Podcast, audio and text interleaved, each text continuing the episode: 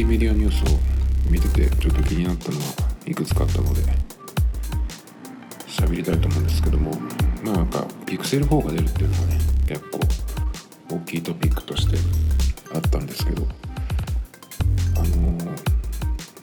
Android はまだ使ってないので何とも言えないんですけど、その中身的にはね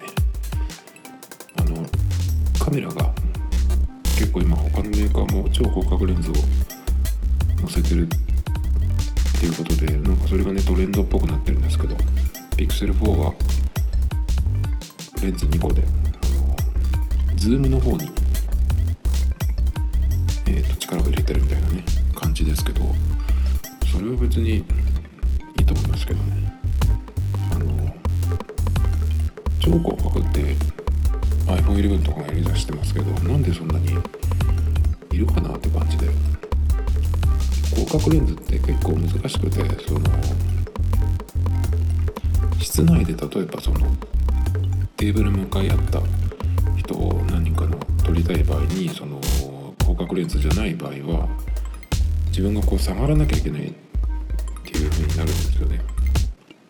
割とその標準レンズみたいな画角だとで、その狭いところだと下がるにも下がれないんで、まあ、そういう時に結構広角レンズが欲しいっていう感じで、まあ、日本の携帯なんかは割と広角レンズを採用するようになったんですけど、結構な外にいて広角レンズで広角レンズのカメラで写真を撮ろうと思うと、例えば歩いててこれちょっと写真撮りたいなってなった時、その場で割とカメラ出すと思うんですけど、そうすると結構遠いんですよね。なのでそのちっちゃく写っちゃう場合があるので、結構だから風景を撮りたいっていう場合も広角レンズだと広い範囲が収まるのはいいんだけど、ここが写したいっていうのがはっきりしてる場合はそこが小さくなっちゃうんですよね。だからその広角レンズの使い方っていうのを感覚として結構その身についてる人だったらねうまく使えると思うんですけど、携帯のカメラってだからそのいろんな人が普通に使うのであんまり向かないんじゃないかなと思うんですけど、まあ使ってないので何とも言えないんですけど、結構 iPhone のカメラなんか割と広角寄りだと思うんですけど、今のその11より前の機種でもねなんですけど、まあ、そのカメラ構えた時結構だから寄らないといけなかったりとかね、まあ、寄ったら寄ったで今度はその最小のその焦点距離最短焦点距離っていうのも問題になってくるので、なかなかねちょっとそれが超広角になるっていうのはどうなんだろうって感じで、あんまり僕は欲しいと思わないんですよね。それよりピクセル4のカメラレンズが2個なのに、なんでiPhone 11みたいにダサい正方形にしたのかなっていうの四角い形、あれがねちょっと残念ですね。まあ買わないから別に残念でもなんでもいいんですけど、レンズ2個にしたんだったらその iPhone のね四角いカメラのところあんなのダサいよっていう感じで縦並びにねかっこよくしてほしかったですけどね、ちょっと意味がわからないですね。カメラのその穴っていうかその土台、あそこを大きくすると今度そのカバーをつけた時にその穴がでかくなるんですよね。四角いでっかいのが開いてるっていうの相当ダサいと思うんですけど、あれをだからうまくデザインしてるケースだったらねまだなんとかなると思うんですけど、でもなんか来年の iPhone も正方形のタピオカカメラで来るっていうのはね結構有力で、もう諦めしかないのかなっていう感じですけど、まあでも日本でもね AU とドコモから Galaxy Note 10がもう出たのかな、発表されて18日だから今週出ましたね。まだ見てないんですけど、まあ、僕はそれを買うつもりなのでまだすぐには買わないと思うんですが、もう iPhone の2年分割の2年で払ってたんですけど、それも終わって、今3年目になったので、分割がね、なくなったので、一括でも分割でもどっちでもいいんですけど、結構余裕で買えるようになったので、いつでもいいと思うんですけど、そのうち買おうと思います。で、iPad をね、今度結構いろんな話が出てて、普通だったら結構この10月の半ばから下旬ぐらいに発表があって、多分去年とかそうだったと思うんですけど、で、新しい iPad Pro が出るとは思うんですけど、なんかね、その毎日僕119Mac っていう他のポッドキャストですごい10年ぐらいやってるポッドキャストですごい好きでずっと昔から聞いてるんですけど、それのシャーロットさんがツイッターでね、いつも早朝に Apple ニュースをしかも海外のやつをね拾って結構ツイートしてくれるんですけど、それ見てる限りだとなんかその iPad Pro なのか iPad のいわゆる無印の方かどうかわからないんですけど、多分プロの方かな。iPad のそのカメラがどうやらだいぶ進化するみたいな。AR に対応というかもっと複雑というかそういう AR に対応できるようなスペックのカメラで、なんかなんて言ってたっけかな、 3D じゃなくてなんかそんなようなこと言ってて。で、それがあるからちょっと遅れる iPad Pro から普段より遅れるか、来年の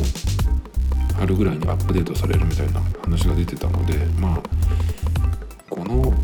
秋に出て来年の3月にまた新しいの出るっていうのはちょっと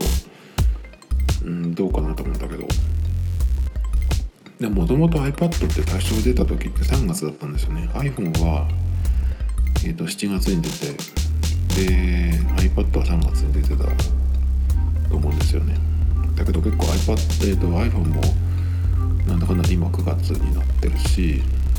iPad もね結構3月だったのが、秋に10月とかに出て、だいたい手にできるのは11月に入ってからとかっていう感じが最近のところなんですけど、だからもしかしたら3月とかね、来年に持ち越しでそこで結構アップデートするのかなと思うんですけど、今のところはまた発表会やるよっていうのがないので、ちょっと待ってるとこなんですけどね。 iPad も OS がねすごく変わったのでハードも結構変わるんじゃないかなと思ってるんですけど、今のところ全然 iPad の話があんまり出てこないので、ちょっとどうなってるのかなっていう感じでね。Galaxy を買う前に iPad がどういうのが出るか、いくらで出るかとかね、それもちょっと気になるところですね。iPad ね、今度は壊さないようにするためにね、いつも一括でっていうかね、Wi-Fi モデルを買ってきてるので、今までは一括で買うんですけど、今度はね、Wi-Fi モデルを買うにしても壊さないために分割で買おうかなと思って、だいたい2年ぐらいは使うんですよ、平均的に。1年経てば毎年出ますけど、1年で買い替えようって感じが最近はないですね。iPad ももう、ペンシルが使えるか使えないかとか、そういう大きいのがあればまた別ですけど、今はもう iPad Pro を買おうと思ったら USB-C になってますし、だからどれを買ってもいいと思うんですけどね。ボタンがついてない、ホームボタンがついてないやつなら、だからその辺の、2年使うようにね、分割で買うっていうのも壊さないための手かなと思ってますけどね。で、Pixel 4はいいとして、 iPhone 11がね、アップデートをすると OS アップデートをすると新しい、なんていうチップだっけかな、UWB っていうね、その簡単に言うと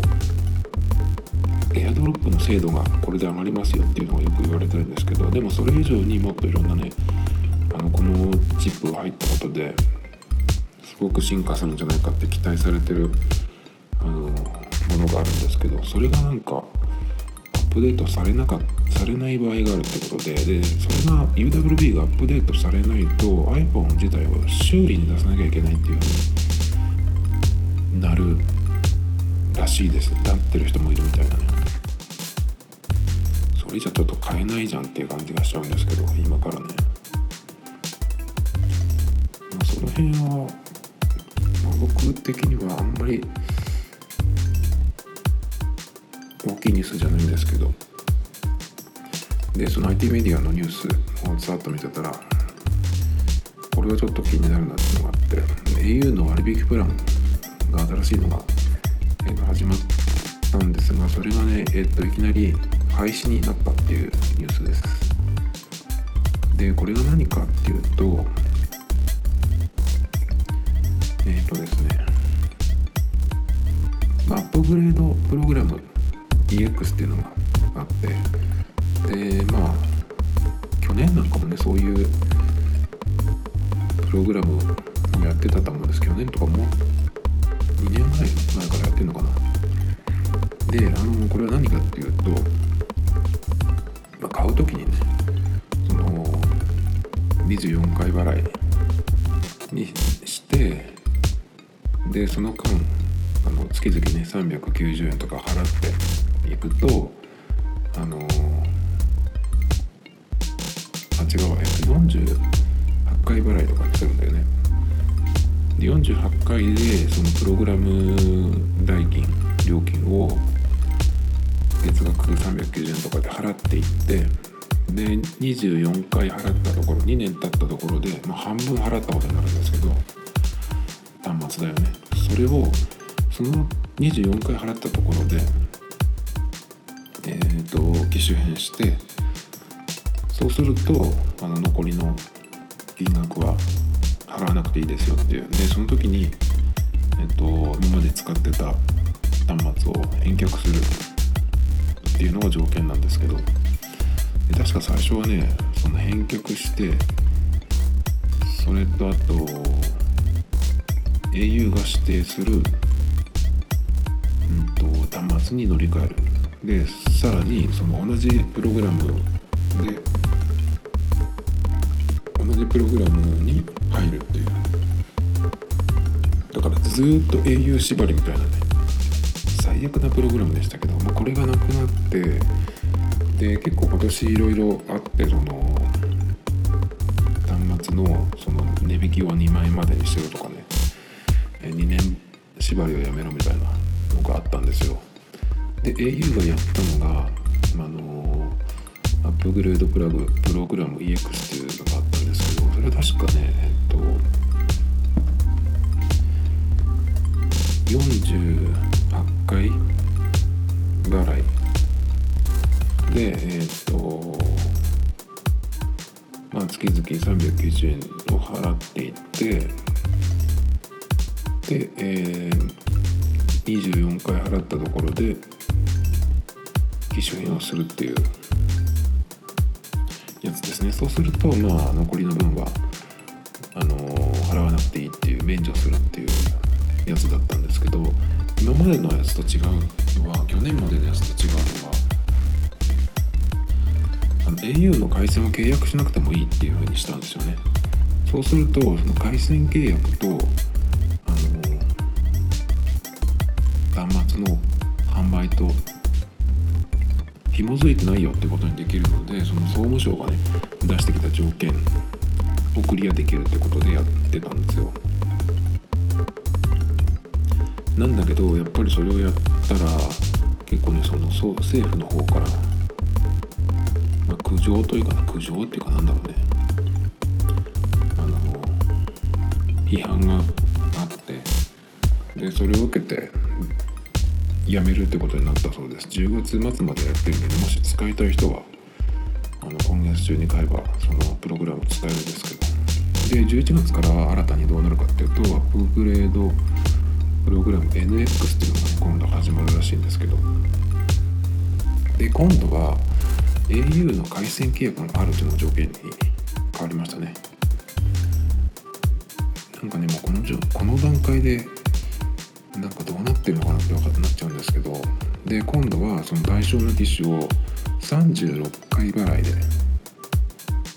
購入するとこのプログラムを利用できるっていうそうです。で36回払いってことはまあ3年ですよね。で25ヶ月目以降に機種変更した時にその使ってた、ね、端末を返却すると機種代金を免除するって、これはさっき言ったのと同じです。で違うのはさっきまで言ってたのはプログラム利用料に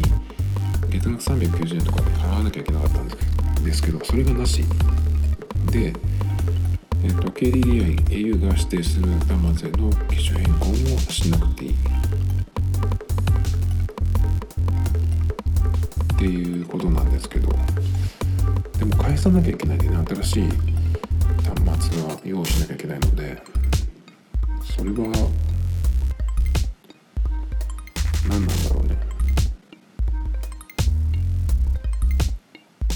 でこれがもう一個引っかかるのが、購入できる端末には au の SIM ロックがかかってて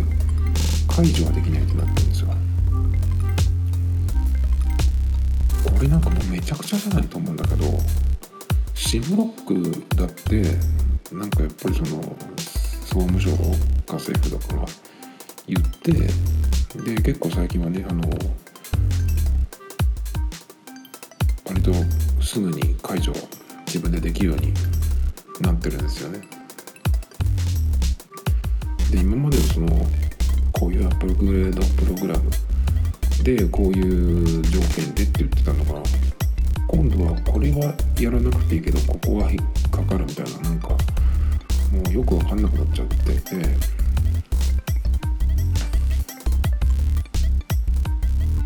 なんかねちょっと読んでもよく分からないですし、正直なんか入らない方が良さそうだなっていう感じしかしないですね。まあただだからっつってやってもね、その今まではその月額プログラム料が発生してたので、まあ、そこでねどうだろうってみんな計算するところだと思うんですけど、月に390円っていうそのプログラム料を払うと合計だからそれが24ヶ月で9360円になるそうなんですよ。まあ約1万円と考えてやると結構高いですよね。まあそういうところも突っ込まれたみたいなんですけど、なんかねだから36回ぐらい3年でそのうち2年だったところで返すっていうね。でSIMロック解除ができない、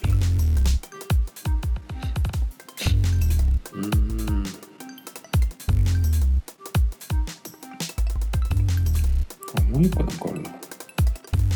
アップグレードプログラムで DX から NX に変わったその主な変更点が書かれてるんですけど、48回払いで最大24回分免除だったのが、まあ、36回払いで最大12回分免除だから3分の1が免除されるってことですね。で月額プログラム料が今までかかってたのが無料になる。であとこれがよくわかんないんだけど、対象機種を12ヶ月間ご利用後新たな機種に買い替えることという次回購入の条件が撤廃されて、あこれは撤廃されてるのか、そうかじゃあいいのか。でもだけど24か2年経ったところで、まあ、返却すれば免除されるけど、別にその後どれを買えとかっていうのはないってことだね。だからその2年間壊さずに使ってそこで返却すれば、まあ、3分の1ぐらい免除してくれるってことなんだけど、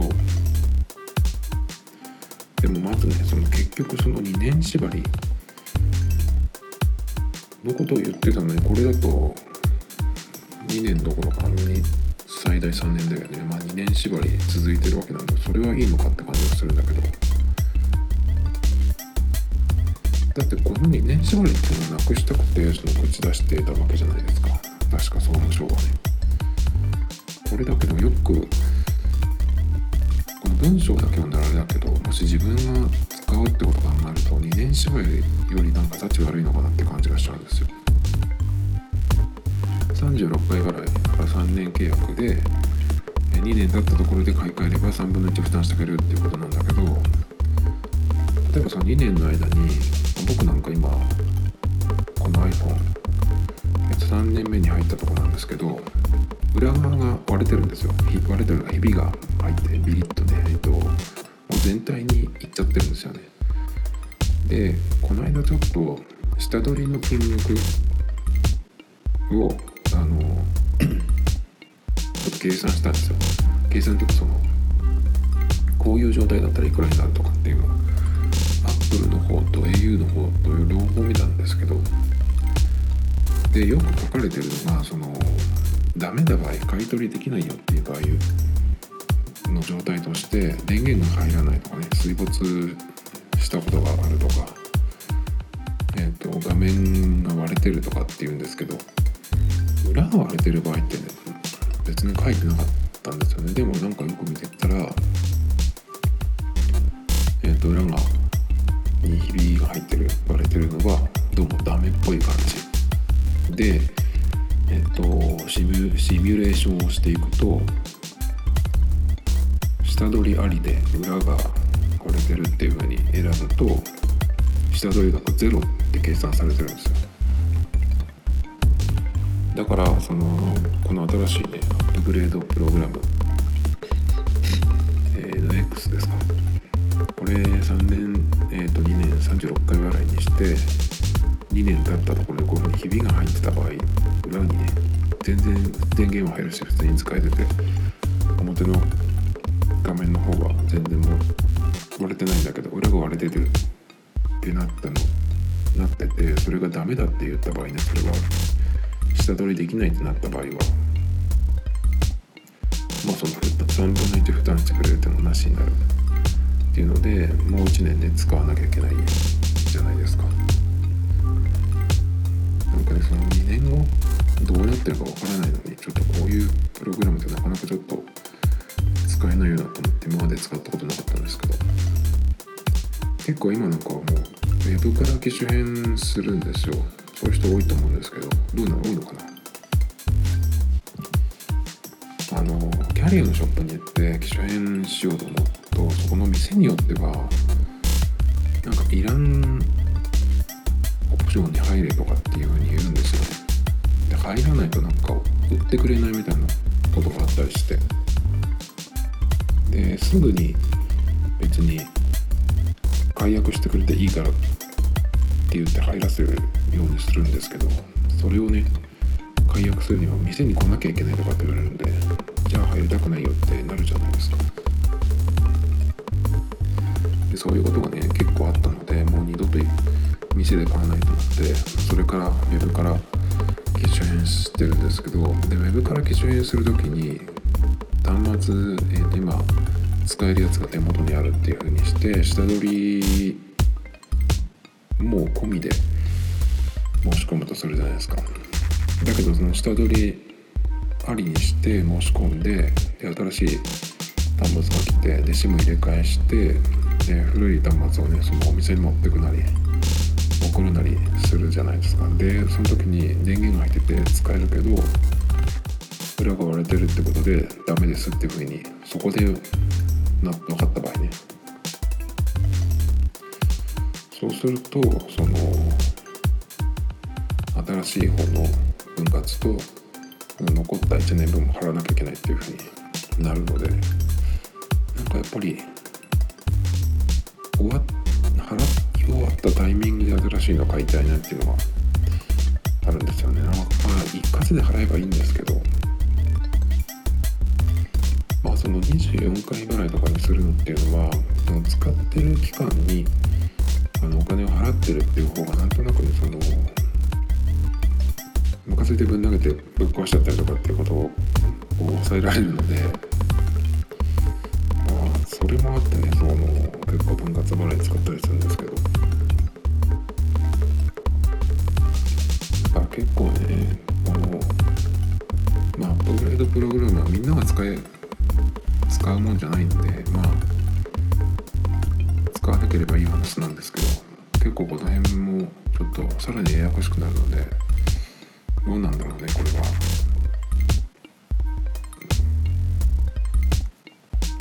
とにかく突っ込まれたりしないのかなと思うんですけど、まあ今はね、そのやめるのは解約自体が1000円でできるようになったので、まだマシですけどね。その買ったものに関して、自分がね、14万なり15万なりで買うじゃないですか。それをね、普通に自分の買った分を払うっていうだけだから、結局はね、いいんですけど。でもこれだったら、正直、キャリアなんかで買うメリットないですよね、ほとんどね。だって SIM だけ契約して、あと回線を使うだけだから、それを今、このキャリアで端末を買わないとこの SIM が契約できないっていう感じじゃないと思うで、多分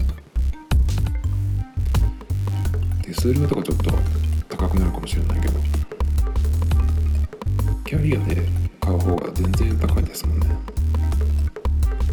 だからApple でね、Apple の方で買って、そっちで分割払いもやってくれるのでね、そっちの方が全然いいんじゃないかなっていうふうになってきましたね。で、キャリアって今縛れるものは縛ろうっていう感覚でずっとやっていますけど、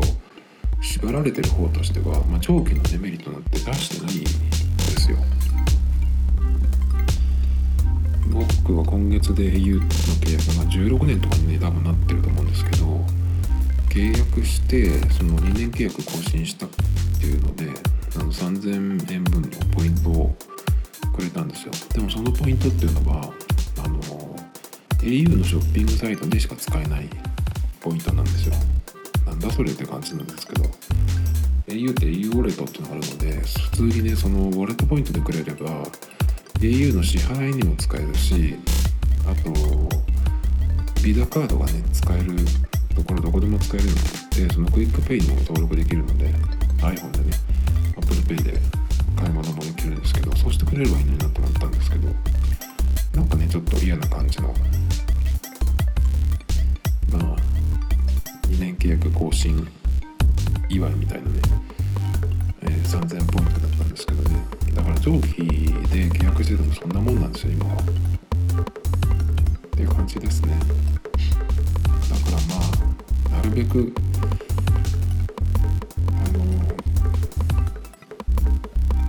そういうね、キャリア変えればいいじゃんっていう風になるかもしれないんですけど、結局今この間ね、先月で WiMAX の2年契約が終わって1回辞めたんですよ。で WiMAX もね、今1000円で辞められるようになったし、ものによっては1年契約っていうのもあったりするので、結構ね、使いやすくなってるので、電波が届くところにいる人だったらね、結構今いいんじゃないかなと思うんですけど、でその時にどうするかっていうので、結構いろいろ比較してみたんですよ、モバイル回線をね。で、僕が求めるのはやっぱりまずちゃんとつながること、エリア的にも速度的にも、これは時間帯とかいろんな条件があるので、何とも言えないんですけど、au で今まで使ってきて、大丈夫だったので、特にその辺のエリアとか速度的な不満はないんですけど、料金プランとして大容量のものがやっぱり欲しいなってことで、固定回線もあんまり今ちょっと引いてないので、すぐにね、どこでも行けるようにしときたいなと思うと、やっぱり固定回線を引くのはちょっとネックということで、今2年ぐらい、WiMAX 持ってる期間固定回線なしでやってきたんですけど、意外に結構いけたので、その自分のねスタイル的になので、それでやってるんですけど、でそういう状態の人として回線契約どうするかっていうふうに考え直した時に、やっぱりその大容量プランがあるっていうのが第一条件だったんですね。でその大容量プランって言っても30ギガとかじゃ全然僕の場合は足りなくて、今普通に使ってて、毎日この今データマックスプランっていうのにしてるんですけど、これを使い始めてから実際自分どのぐらい使ってるのか、毎日一応数字で取ってるんですよ。そうするとWiMAX 使ってる時は結構いってて、多分3ギガとか使ってたと思うんですけど、今はそれでも使い方を結構変えてるので、それもあって2ギガいかないです1日でも1ギガを確実に超えます。だから30ギガだと絶対足りないんですよ。ちょっと多く見積もって平均2ギガでも2ギガいかないかな、 1.2 とか3とかなんで、1.5としたらね、月に30ギガじゃ足りない。ソフトバンクで50ギガとか多分あったと思うんですけど、正直ソフトバンクはあんまり信用できないので、回線的にもあんまり使おうと思わないので、やっぱりドコモ買い入れてっていうことになるんですよ。でドコモだと最大で30ギガまでのプランしかなかったと思うので、今のところその大容量プランとして満足できる条件のプランは今のところは AU しかないですよね。であとApple Watch が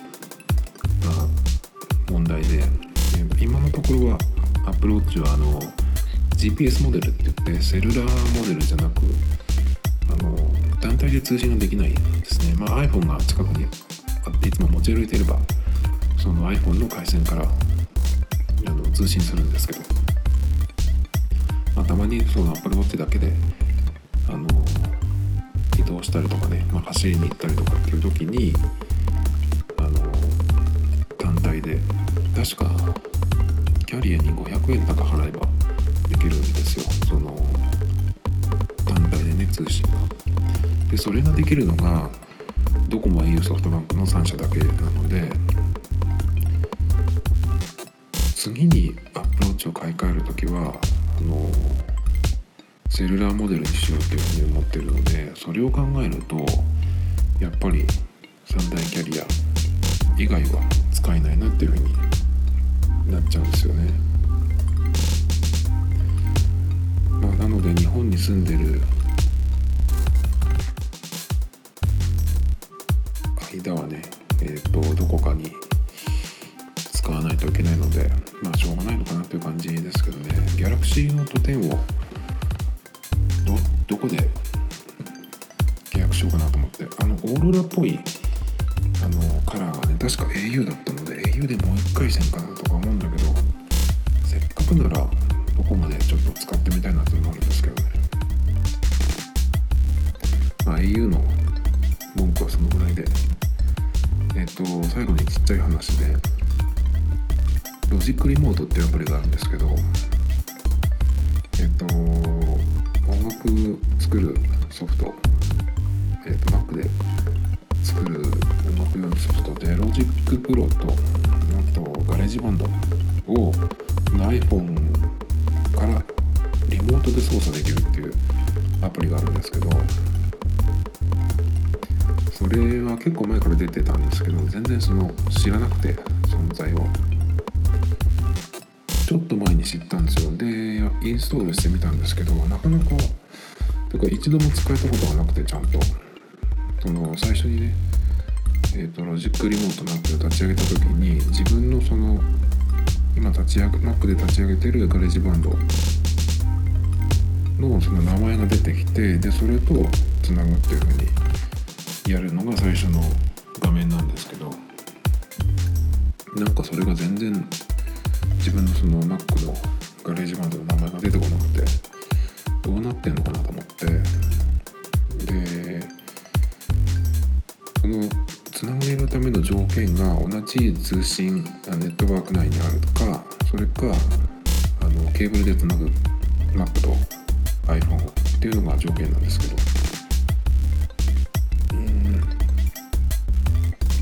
なぜかどっちをやってもダメだったんですよ。でちょっとね、その普段持ち歩いてるライトニングケーブルもちょっと